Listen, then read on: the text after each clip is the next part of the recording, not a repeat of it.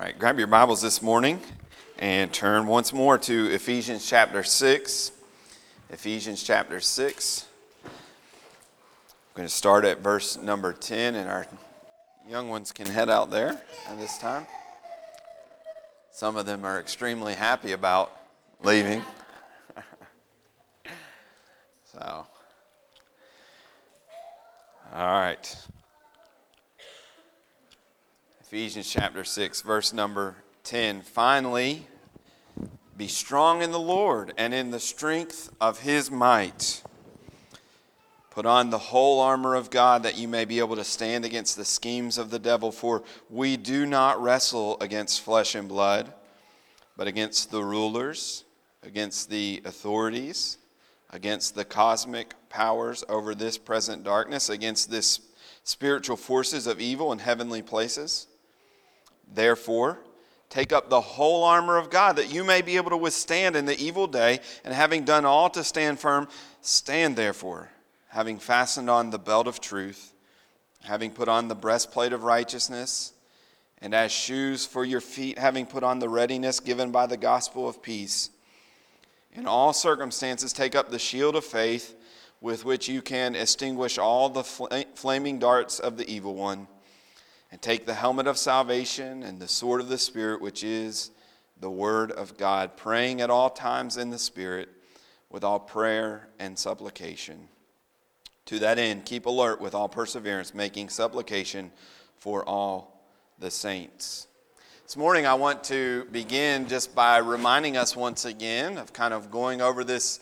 The, the main import or the, the main point of this passage is to remind us that if you are a Christian this morning, that is, you've believed in Jesus Christ, you've given your life to follow him, then you are at war. You're at war.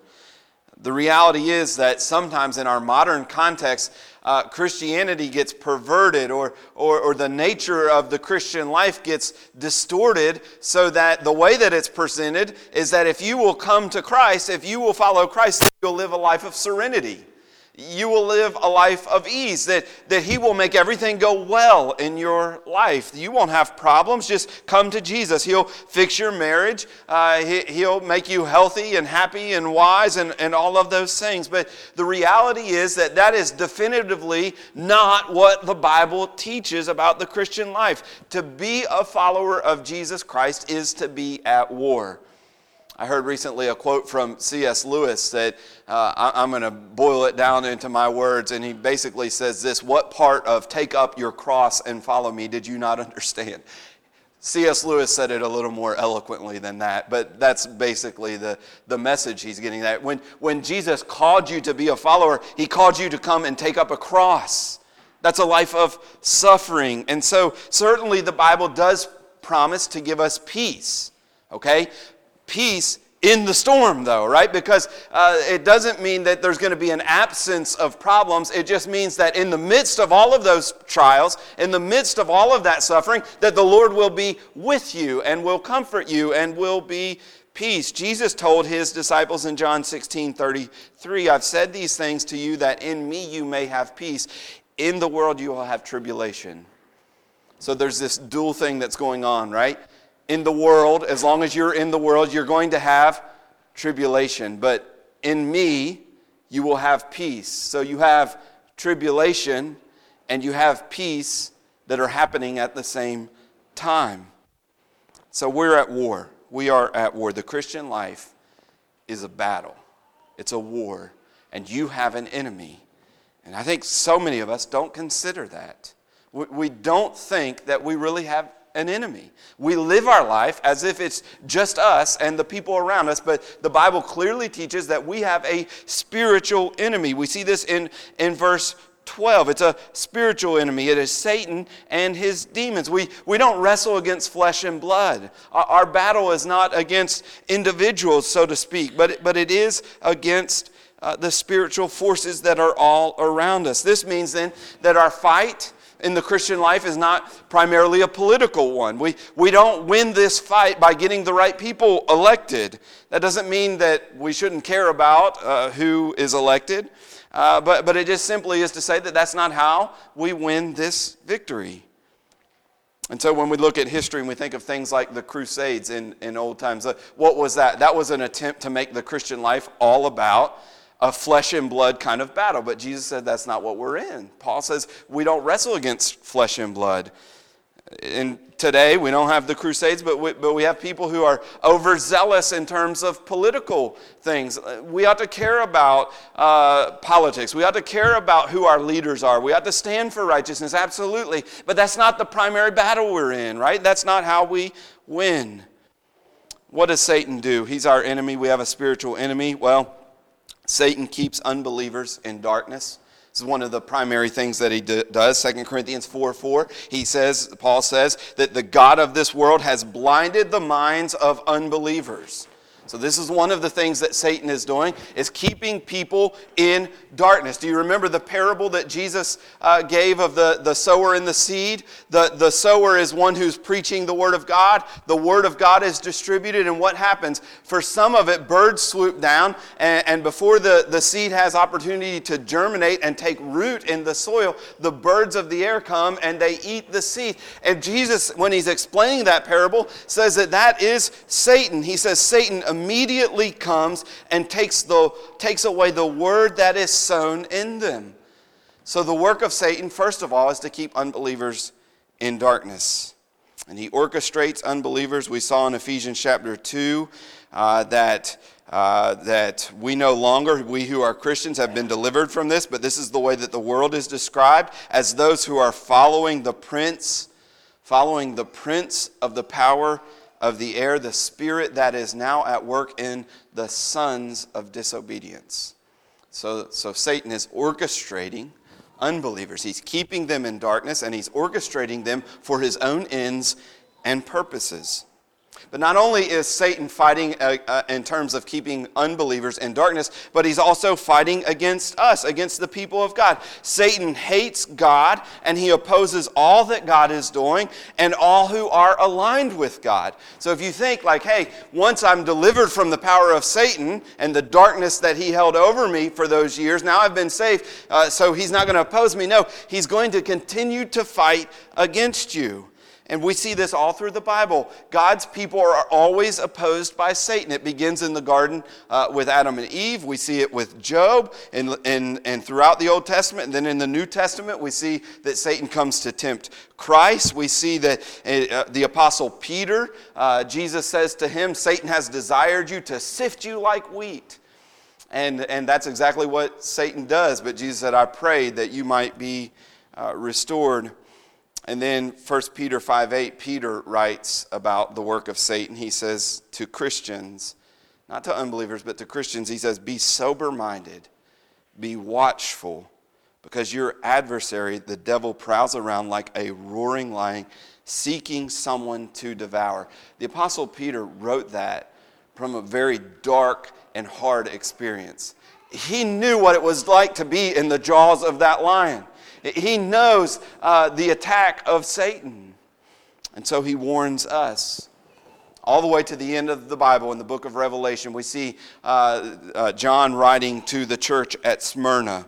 And he talks to them about some suffering that is going to come. He says in, in Revelation 2:10, "Do not fear what you are about to suffer. Behold, the devil is about to throw some of you into prison, and you're going to suffer." He reminds them, "Be faithful till the end, though." Be faithful till the end. Now, Satan was not coming himself physically to throw them into prison, but Satan again was orchestrating the work of unbelievers in, in, opposing the people of God. He's saying, You're about to go into prison. And ultimately, when you trace that back, that is the work of Satan. So, all the way from the Garden of Eden, all the way to the book of Revelation, we see Satan opposing the people of God. So, guess what? If you're a Christian, Satan is going to oppose you, he's going to work against you. You need to be uh, aware of that. We need to understand that this fight that we're in is a sophisticated battle. Satan is like a good general. Uh, our military has gotten very good at things like targeted strikes right? We don't just carpet bomb anymore, at least typically, right? Where you just go in and bomb massive areas. No, the, the generals have intelligence and they know where to strike precisely. This is where this Al Qaeda leader is going to be, or this is where Saddam Hussein's going to, we think he's going to be. So we strike right in that area. And that's the way that Satan works against us. In verse 11, we see that he has schemes we have, Satan has schemes, he has plans, crafty plans that, that are designed for you because he knows you. He knows what your weaknesses are. He knows precisely where you struggle, and he, he has targeted strikes like any good general. And so 2 Corinthians 2:11 Paul says we should not be ignorant of his designs. Are you ignorant of the designs of Satan in your life?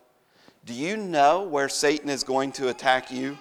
Can, can you see it? I, I, I think I, have experienced enough of the Christian life now th- that I can see like sometimes we talk about seeing the hand of God at work in our life. There are things that God does that you're just like, wow, God did that. That was, we say, that was a God thing. I, I don't know that that's my favorite expression, but I know what people are saying. God did that. God clearly worked in that way. But listen, this morning, you need to recognize sometimes we can see the hand of Satan working in our life. You need to be aware of that. You need to know where your weaknesses are, and you need to know where he's going to tempt you. And you ought to be able to see sometimes that this was the work of Satan. Satan in my life. This was a temptation that was clearly brought in to destroy me. We need to be aware of what he's doing and not ignorant of his designs. We also need to see that this is a messy struggle. He says, We do not wrestle. That's a word for hand to hand, face to face combat. I mean, down in the mud and the dirt, uh, kind of gladiator style. This, this is not a pretty war. It's going to be difficult and it's going to be hard, and you need to be prepared for the level of difficulty with which Satan is going to attack you. Okay, it's not a clean, neat little war where you're a sniper away from the, the conflict. You are hand to hand kind of combat. I like, uh, let me just move on. Started to say something funny, but let me just move on. Uh, we need to stand in God's strength. We need to stand in God's strength in this that, that's what the command is here. That's what the what he keeps telling us. Stand, stand, stand. Repeatedly in this section, he tells us to stand, but we don't stand in our own strength. If we stand in our own strength, uh, we're going to be like the Iraqis when, when uh, the U.S. and the coalition forces uh, brought the shock and awe against them. Like we're going to be overwhelmed by uh, the power of Satan, the working of Satan, if we are standing in our own strength. But do you see what he says here? Finally, be strong in the Lord. Be strong in the Lord. It's in His strength, the strength of His might, that we stand against Satan. So we need to stand in God's strength. And when we do that, what we recognize and what we realize is that actually Satan is a defeated enemy. Satan is already a defeated enemy. We see this in the life and the ministry, the death and the resurrection of Jesus Christ, that Satan was defeated. And so we are fighting a battle, that, a war that's already been won in some sense.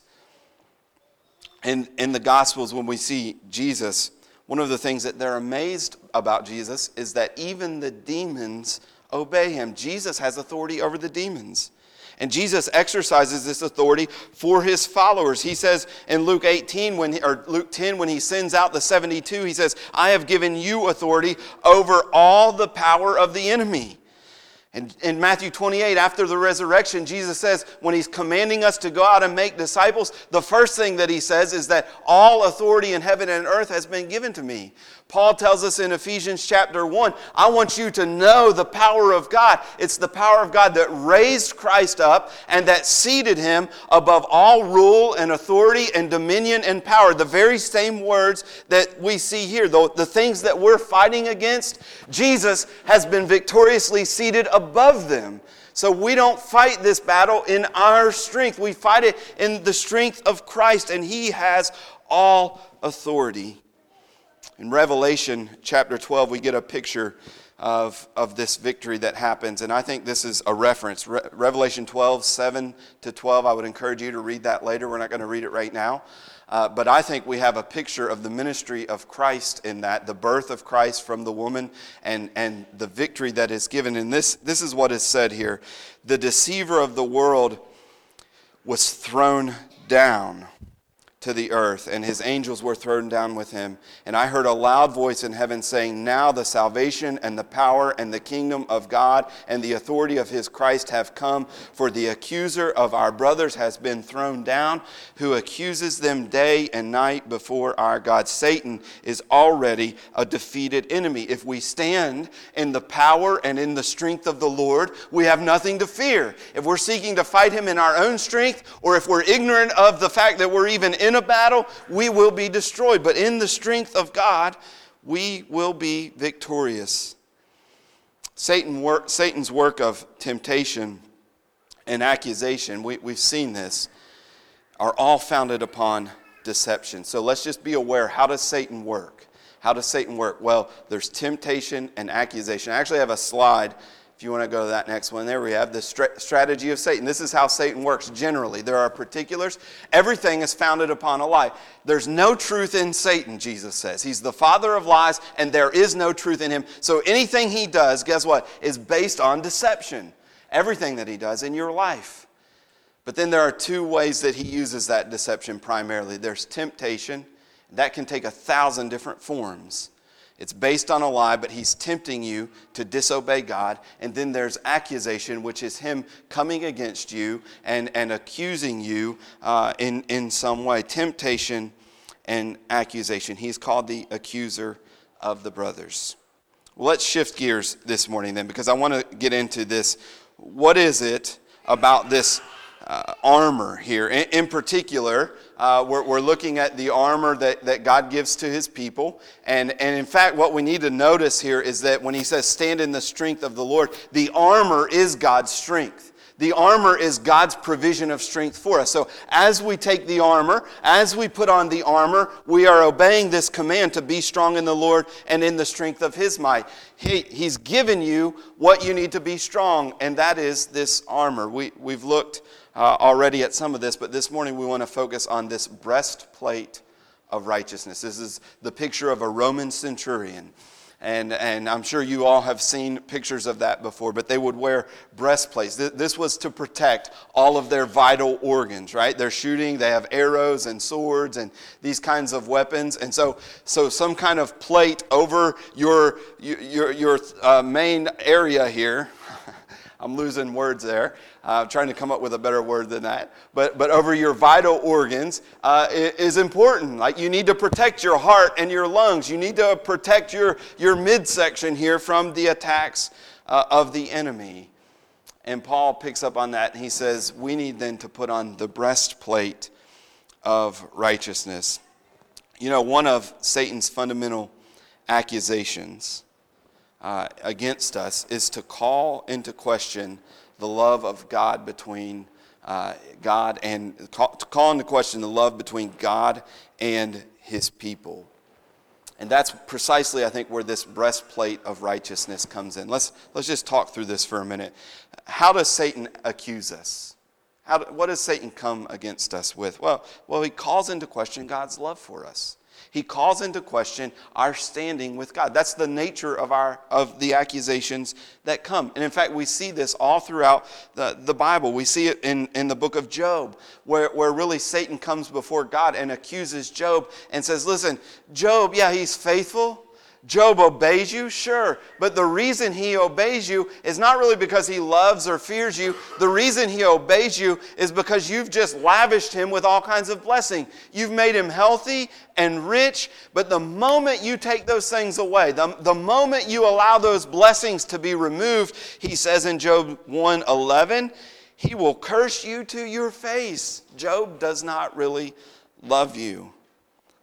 We see this kind of accusation come as well in, in Jesus in the temptation. Do you remember the different temptations that, that Satan comes to Christ with? And one of them, he takes him up on the temple, right? He takes him up to the top of the temple. And he says, Look, jump off. If you jump off, the Word of God says that He will give His angels charge of you, that His angels will protect you. If you jump off of this, He will save your life if He truly loves you. If God really cares for you, as He says He does, if the Father really is concerned for you, then He will prove His love by protecting you when you jump off of this temple. Now, why would that be a particular temptation for Christ? Well, Christ knew that the purpose of his life, his ultimate destiny in this life, was to go to the cross. So, in the back of his mind, he's got to be thinking is, is, God going to come through? Is the Father going to care for me? Is the Father going to deliver me? Is, is the Father going to do what he has said he's going to do? Does he really love me as he says he does? And Satan's saying, hey, don't wait for the crucifixion. Don't wait till the end. If you've got that doubt, if you've got that question whether the Father really loves and cares for you, just prove it right now. Let, us not wait till the end. Let's just get, get on with the show already. Let's see if God really loves you. Do you see that? In one, with Job, he, he's, he's saying Job doesn't really love you. And in the other, with Christ, he's saying, hey, the Father doesn't really love you. Or, or at least you need to put it to the test. And Jesus says to him, he quotes from Scripture, he says, You shall not put the Lord your God to the test. Why does he quote that? Because that's precisely what Satan was doing. Put God to the test. Put his love for you to the test and prove it. Prove if he loves you. And I think that's the way that Satan works in our lives as well. Satan can tempt us, can he? He, he can accuse us and he can bring those accusations, say, you know, you, you really are not loved by God. Think about all that you've done. Could God really love you? Could God care? Do you remember all the things that you've done? Do you remember all the ways that you've fallen short? Could God truly love you? You know, one of the greatest things that Satan does in his work of deception is that he doesn't really have to get you to believe a lie. All he's got to do is get you to doubt the truth. And, and that's the way that Satan works for us so often. Just, just get you to doubt it enough. Does God truly love you? Could He really love you? Well, how does this breastplate of righteousness protect us from this doubt? And I think it does it this way that God's gift of righteousness, that's what we're talking about here. When we talk about the breastplate of righteousness, we're talking about God's gift of righteousness forever secures our position before God. The fact that we are given righteousness as a gift means that we are forever His children. We are forever loved. We are forever forgiven. We are forever accepted in Him. You see, Satan's going to come to you and he's going to accuse you because of your sin, because of your shortcomings, because of the ways that you have failed. Perhaps God doesn't love you. There's no way that God could love you. But God's gift of righteousness to us tells us, I am forgiven. I am accepted. I am his child. I am forever loved by God. There's no doubt about it because it's not based on my righteousness, but it is based on the righteousness of Christ. Now, I, want to um, start to say unpack that a little bit. Uh, but Bonnie was making fun of me for saying that the other day, so I, am going to try not to say that, but I'm going to try to explain this a little bit, all right? Uh, Righteousness is a necessary foundation for our relationship with God. Psalm 24 3 says this Who shall ascend to the Lord? In other words, who's going to enter into the presence of the Lord? And who shall stand in his holy place? He, the answer is this He who has clean hands and a pure heart, who do, does not lift up his soul to what is false and does not swear deceitfully. So the psalmist says this Who can go into God's presence? Can you go into the presence of God? Do you have acceptance with God? Are you able to enter into his presence? The question is answered in this Do you have clean hands? Uh, our hands are what we, what we do things with, like it's our action. Have your actions always been pure? He says, Do you have a pure heart? Now that takes it back a level, right? It's one thing to say, well, I've done what's right, but it's another thing to say, in my heart, my heart is, is always pure. Have you ever lifted your soul to what is false? Uh, in other words, have you ever lived for anything other than God? Have you ever made an idol out of everything and dedicated your life and your soul and your being to that thing? I think all of us have done those things. Uh, none of us have clean hands. None of us has a, a perfectly pure heart. All of us have lived for things other than God and put other things in front of Him. That's why the Bible comes to us in Romans 3 9. Paul says this what then? Are the Jews any better off? No, not at all, for we have already charged that all, both Jews and Greeks, are under sin. As it is written, none is righteous, no, not one. None is righteous. Nobody has clean hands. Nobody has a pure heart. Nobody has always lived fully for the Lord.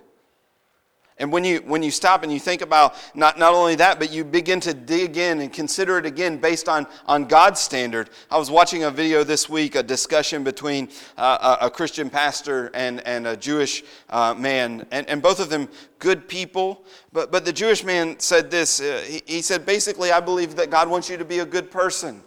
And as long as you're a good person, as long as you really, what it all boils down to, how do you treat other people?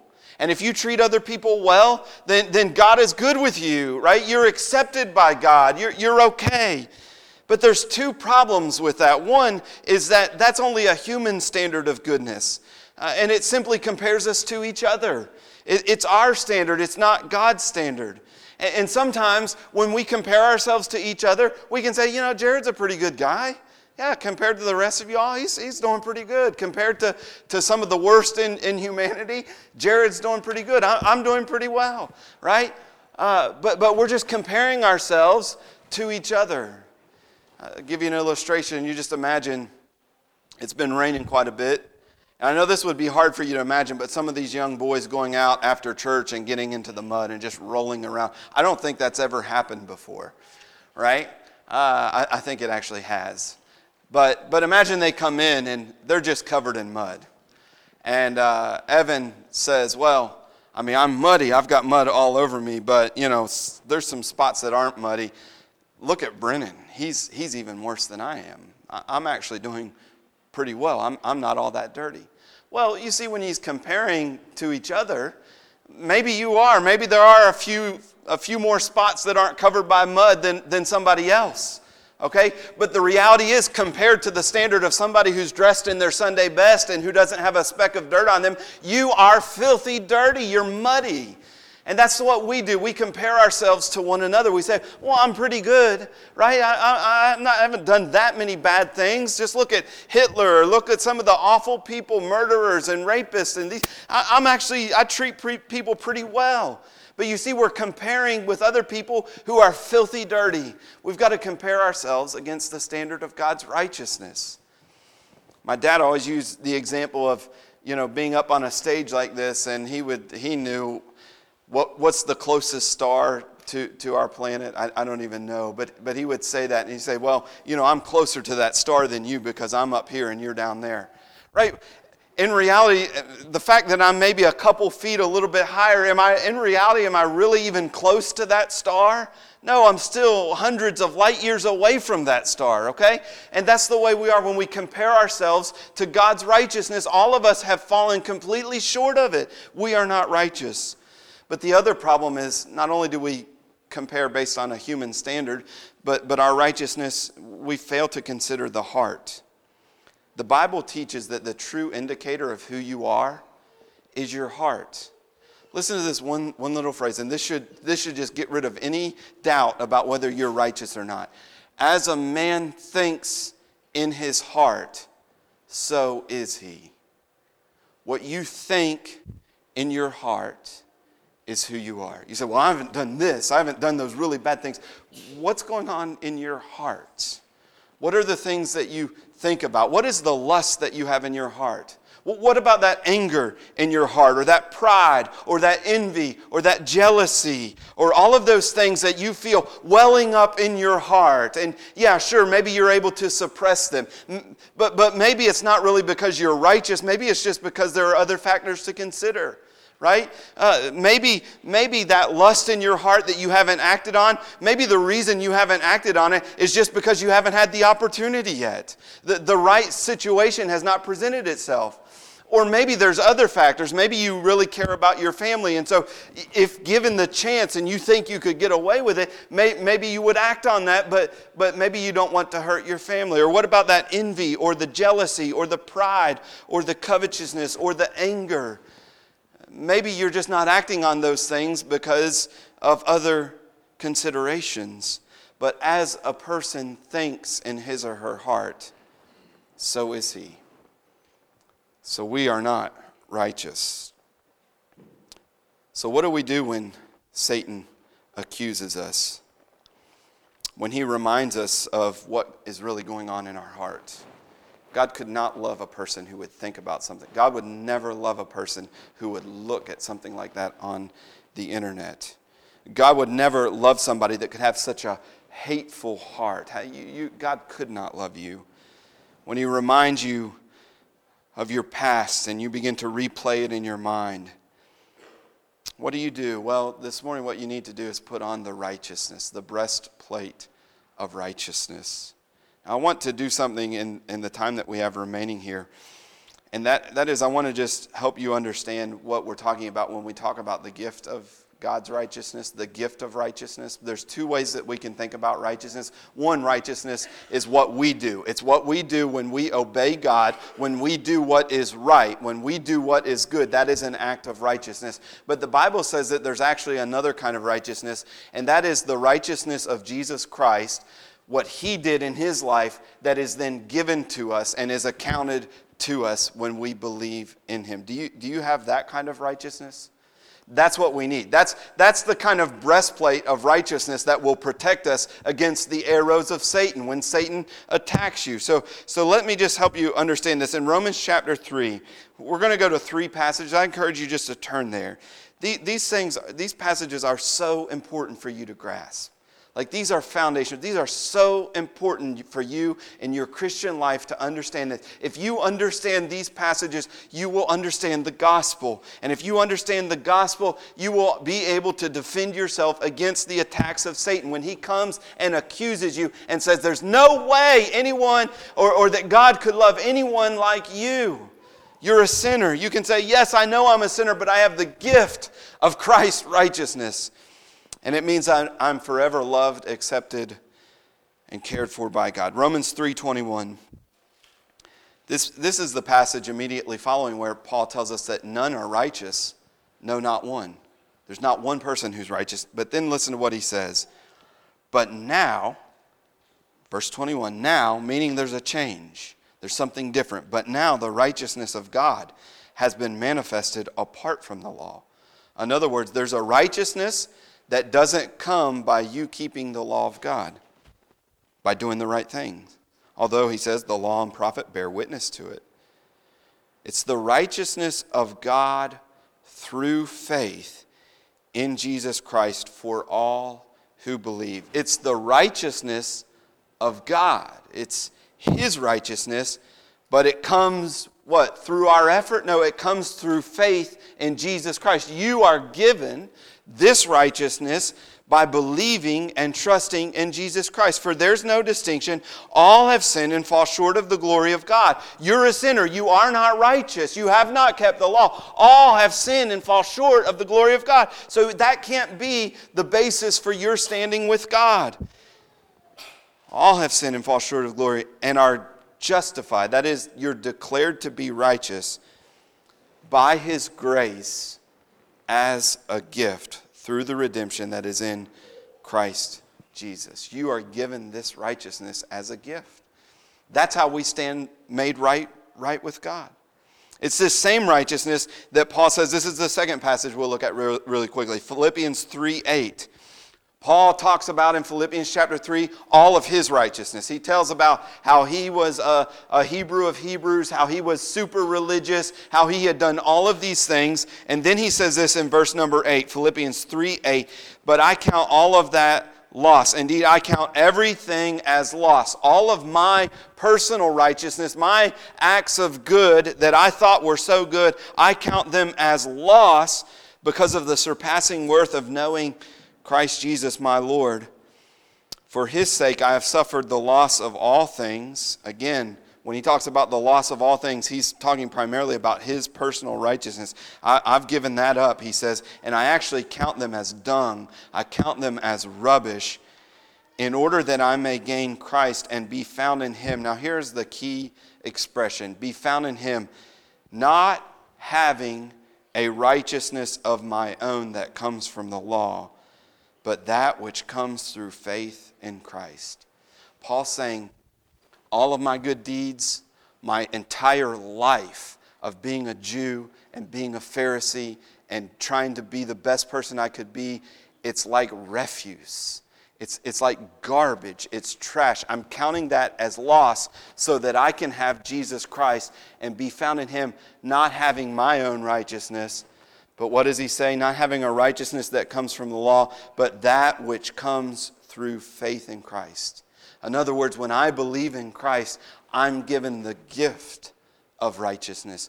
God counts me as righteous, not based on my righteousness, but based on the righteousness of Christ. So, Paul's saying here, you can have a relationship with God that isn't based on the good things that you've done. God isn't constantly evaluating you and, and, and assessing you based on your good deeds. No, He counts you as His child, as loved, as forgiven, as accepted because of the righteousness that Christ gives to you when you believe. You don't work for it. You just, with faith, with an open hand, you receive the gift of righteousness. And he treats you as one who is righteous. Now, one more passage, and that is Romans 10, verses 1 through 4. Paul here is talking about his Jewish uh, relatives, really. He says, Brothers, my heart's desire and prayer to God for them, for the Jewish people, is that they might be saved. I want them to be converted. I want them to be saved by God. He says this For I bear witness, uh, I bear them witness that they have a zeal for God. They, they've got a desire to please God, but it's not according to knowledge. They don't understand something. And this is what they don't understand. For being ignorant of the righteousness of God and seeking to establish their own righteousness, they do not submit to God's righteousness. For Christ is the end of the law for righteousness to everyone who believes what Paul is saying there in Romans 10 is look, they're very zealous, just like I was. I was a Pharisee, a Hebrew of Hebrews. They are zealous to try to be righteous in the sight of God. Their whole life is trying to keep the commandments and be pleasing to God. They're trying to build their relationship with the Lord based on their righteousness, but they, they are ignorant. They're ignorant of the fact that their righteousness would never please God because it's tainted by sin, but they're also ignorant of the fact that there's a righteousness that is given by God freely, and all they have to do is receive it by believing in Jesus Christ. They're ignorant of the righteousness of God and seeking to establish their own. They did not submit to God's righteousness because here, here's the key phrase for Christ is the end of the law for righteousness. Like Christ puts that to an end. That effort, that work of trying to keep God's law in order to be counted righteous, Christ is the end of that because you receive this righteousness as a gift. So, this morning, if our standing before God, His love and forgiveness and acceptance of you, is determined by your righteousness, you're doomed because we're not righteous. We can compare ourselves to each other, but it fails to compare ourselves to God's standard. And it also fails to really take a deep introspective look at our own heart to see all the wickedness that's there. But there's a righteousness that is given to us freely. And so when Satan comes against us, when Satan accuses us, when Satan says, Look at what you did, look at that. God could not love you. You cannot be right with God. Look, you have fallen again. You have messed up again and again and again. If, if you're standing there trying to defend yourself based on your righteousness, you guess what? He's going to have you every time. But if you say, hey, I'm right with God, I'm loved by God, I'm accepted by God, not because of my righteousness, but because of this free gift of the righteousness of Christ, you are going to be victorious over the accusations of Satan.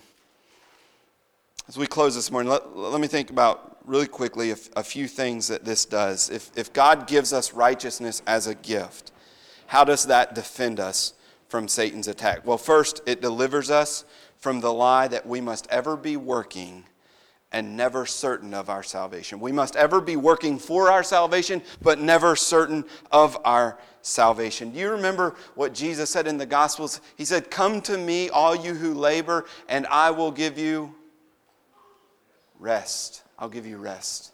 When we come to Christ, when we believe the gospel, we can rest. Paul was working his whole life trying to be the most zealous Jew who ever lived so that he could be righteous before God. But when you come to Christ, it puts an end to that. It's an end of the law for righteousness. I don't have to do that anymore. I don't ever, I, I don't have to continue to keep working so that I can be accepted and loved by God. I can come and simply rest in Christ. It, it, delivers us from that. You see, Satan wants to keep you in that. He wants to keep you ever working for righteousness and never, never certain of your salvation. Secondly, it delivers us from the lie that my standing with God is under const, a constant performance review. Maybe some of you have high stress jobs where what you did yesterday doesn't matter today. Uh, what, what you did over the past 10 years can all be forgotten. If you make a single mistake tomorrow, you will be gone. You're under a constant performance review. And so, probably all of us are that way to a degree, but there are some jobs that are really that way, right? Uh, you are assessed every day or every year on what you've done. And, and if it's not good enough, it's, it's not gonna, uh, you're not going to keep your job. That's the way some people approach their relationship with the Lord they're living as if God's evaluation with them is always sort of fluctuating. Does God love me today? Well, what did I do yesterday? How was I? Did I pray? Did I have my quiet time? Did, did I lead my children like I should? Did, did I witness to those who are at work? Did I give? Did I slip up? Did I mess up? Did I, did I look at something I shouldn't have looked at? Did, did I struggle with unkind words? Did I have anger in my heart? God is constantly evaluating. It's always shifting. If I've done well, I can feel pretty good about myself. But most of the time we don't because we all sin and we all struggle with sin. And so we're constantly kind of living in that limbo of how does God feel about me? But this gift of righteousness means that you are loved by God right now. It, doesn't matter. It doesn't matter what you did yesterday or what you did this morning or what you'll do later today. Uh, not saying that it, that is unimportant, but God's evaluation of you does not shift based upon those things. His love for you does not change based upon those things. Your relationship with Him is not in jeopardy because of those things. You stand accepted, loved, and forgiven because of the gift of Christ's righteousness. So when Satan brings that accusation and says, Remember what you did? Re- remember how you failed? Listen, you, you can just remember that you are secure in Jesus Christ. You have the righteousness of Christ and you are able to defend yourself. Third, it delivers us from the lie that I could not possibly I could not possibly get close to God after I've sinned. We've talked about this already, but man, this is such a tactic of Satan. He tempts you to sin, he entices you to sin, and then once you sin, then he comes and accuses you and says, "Look, stop! Don't! You're going to pray now. You're going to go teach that Sunday school class now. You, are going to evangelize to your neighbor now. After you did that, you might as well just quit." And so often we do. I, I, can't tell you the numbers of people that I've seen, even Christian leaders and pastors who've fallen into some sin, and then they just throw up their hands and it's like, well, I guess I can never do anything for God again because of this. No, no. You're accepted in Christ. You have the righteousness of Christ. You are forgiven. Press forward. Don't believe that lie. The writer of the book of Hebrews says that we should draw near to the Lord with a heart full of assurance. You can draw near to God. Did you sin this morning? Were you unkind to your wife this morning on the way to church? Uh, did, did, did you do something yesterday that you're ashamed of?